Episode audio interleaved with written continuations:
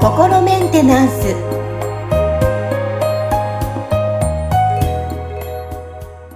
はい皆さんこんにちは心メンテナンス本日もアシスタント三上恵と気候ヒーラーの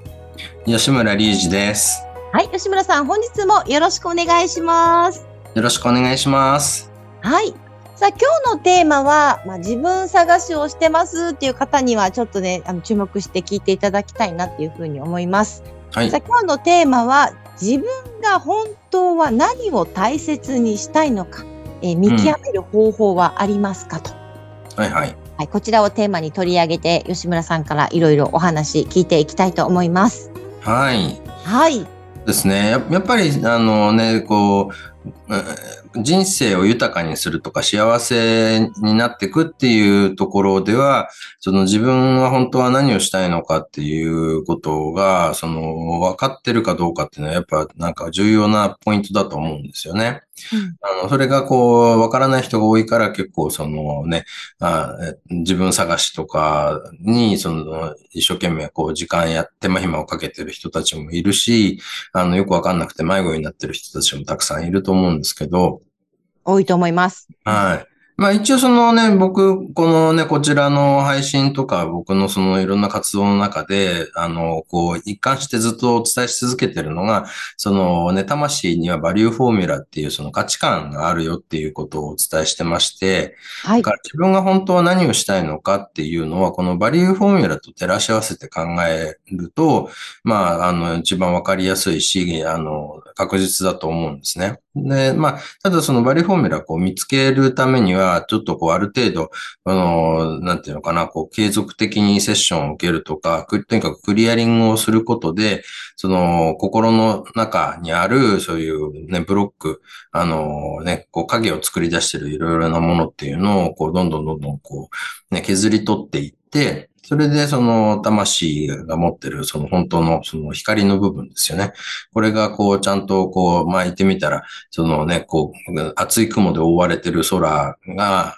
にその雲の切れ間ができるとこう、あのね、日光がこう地上に降り注いでくるみたいな感じで、そのバリューフォーミュラっていうのがこう見えてくると、あ、この人の魂っていうのはこういう価値観に基づいたその表現であったりとか、その経験をすることで、その喜びを感じる、そういう、そういうこう価値観を持った魂なんだなってことが見えてくるんですよね。で、うん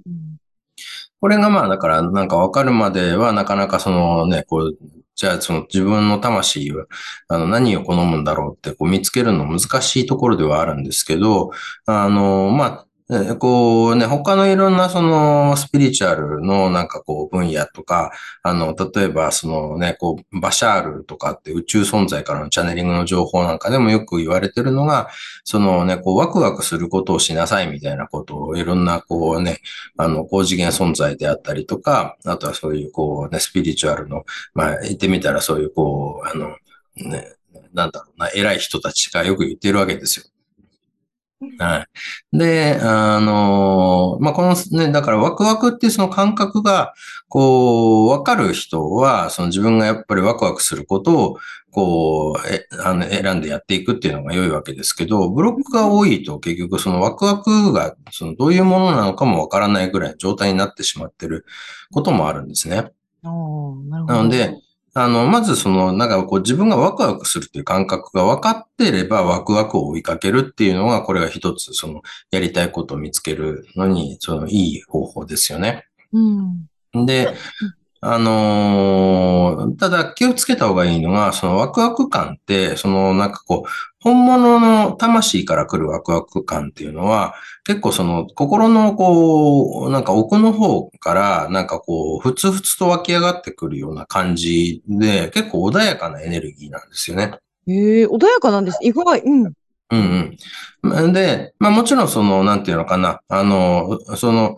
こう、魂が喜ぶ、その、だからバリューフォーミュラが、の中に、例えば活動性みたいなバリューフォーミュラがあると、その人は活動的であることを好むんで、だからその人が感じるワクワク感っていうのは、まあ、そのね、なんか、多少なんかそういう、こう、あの、例えば穏やかさっていう、あの、バリューフォーミュラを持ってる人よりは、あの、こう、なんか穏やかなだけじゃない、ちょっとこう、高揚感を伴うようなワクワクにはなると思うんですけど、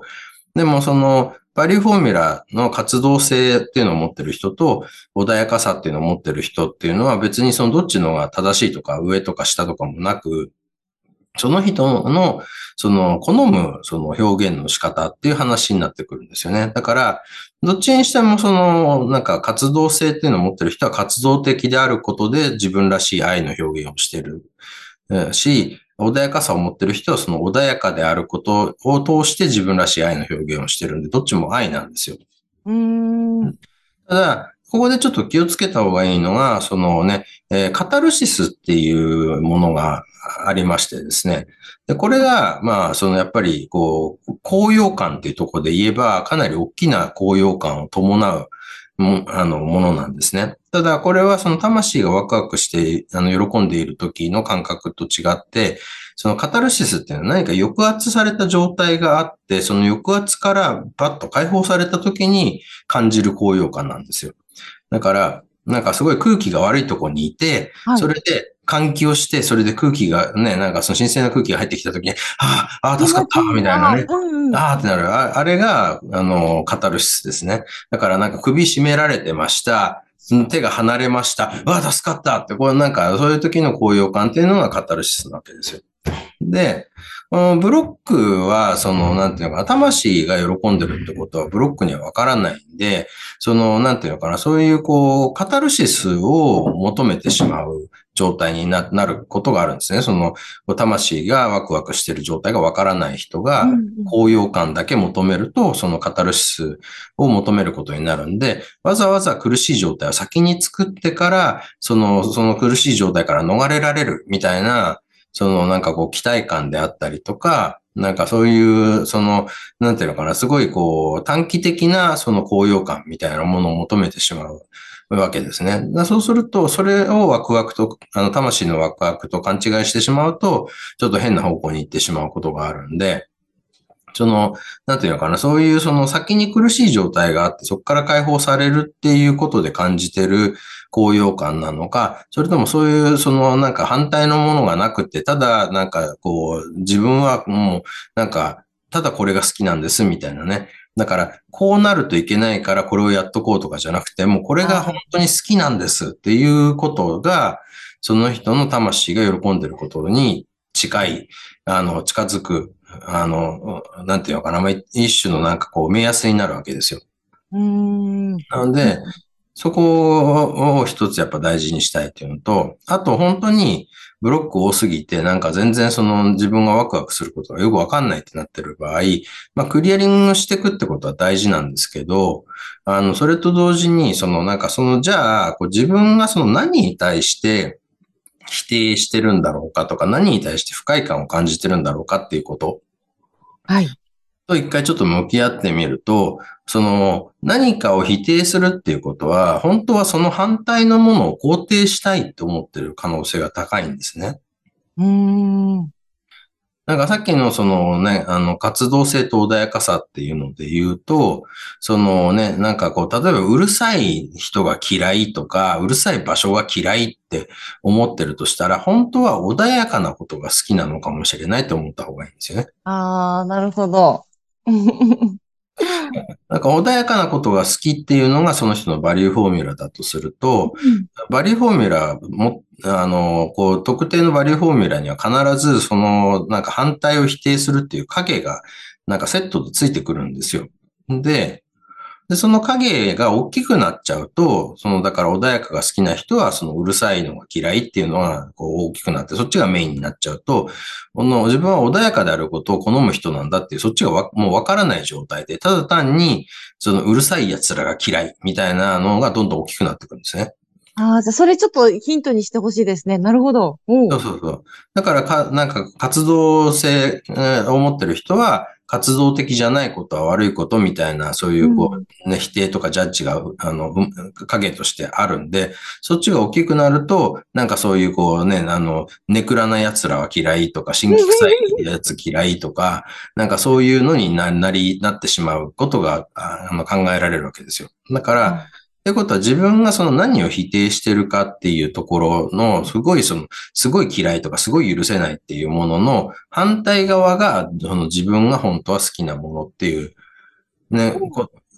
ことである可能性が非常に高いんですね。そうすると、じゃあその、こっちの否定するのをとにかくなんかやめていって、それで、その自分が何が好き、好きかっていう、そっちの方を、その中でこう、人生の中でこう増やす、そのね、工夫をしていくことで、まずはその、こうね、ブロックって、要はそっちに意識がいけばいくほど、その、その人のエネルギーをブロックが吸い込んで、大きくなっていくんですよ。だから言ってみたら、そのブロックと関われば関わるほど、ブロックに餌をあげて育ててしまうっていうことになっちゃうんで、うんなので、だからうるさい奴ら嫌いと思ってるんだったら、とりあえずそのうるさい人たちのこと考えるの一旦やめて、なんかどうやったらその穏やかな人生を自分は過ごせるだろうかとか、はい、穏やかな人たちってどんな人たちでどこにいるんだろうかとか、で、そのね、穏やかな人たちとの時間を増やすとか、そのなんか穏やかな活動をなんか、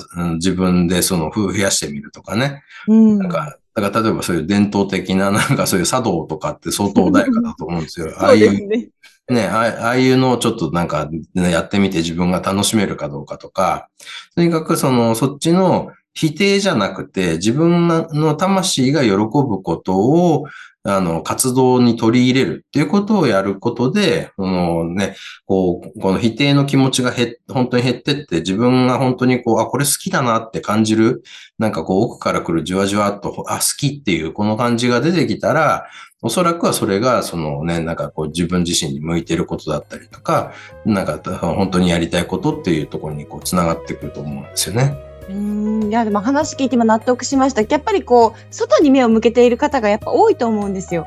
うんうん、まあ本当はうちね自分に目を向けることがやっぱ大切ですね。そうですね。うん。はい。今日のテーマは、まあ、あの、自分が本当は何を大切にしたいのか、見極める方法ありますか？ということでお届けしました。さあ、まだ自分がいないとかね、自分探ししているっていう方にとって、ちょっとヒントがたくさんあった、あの、話題だったと思いますので、まずは皆さん自分がどんなことでワクワクするのか、ね、自分に目を向けていただきたいと思います。そうですね。はい。吉村さん、本日もありがとうございました。ありがとうございました。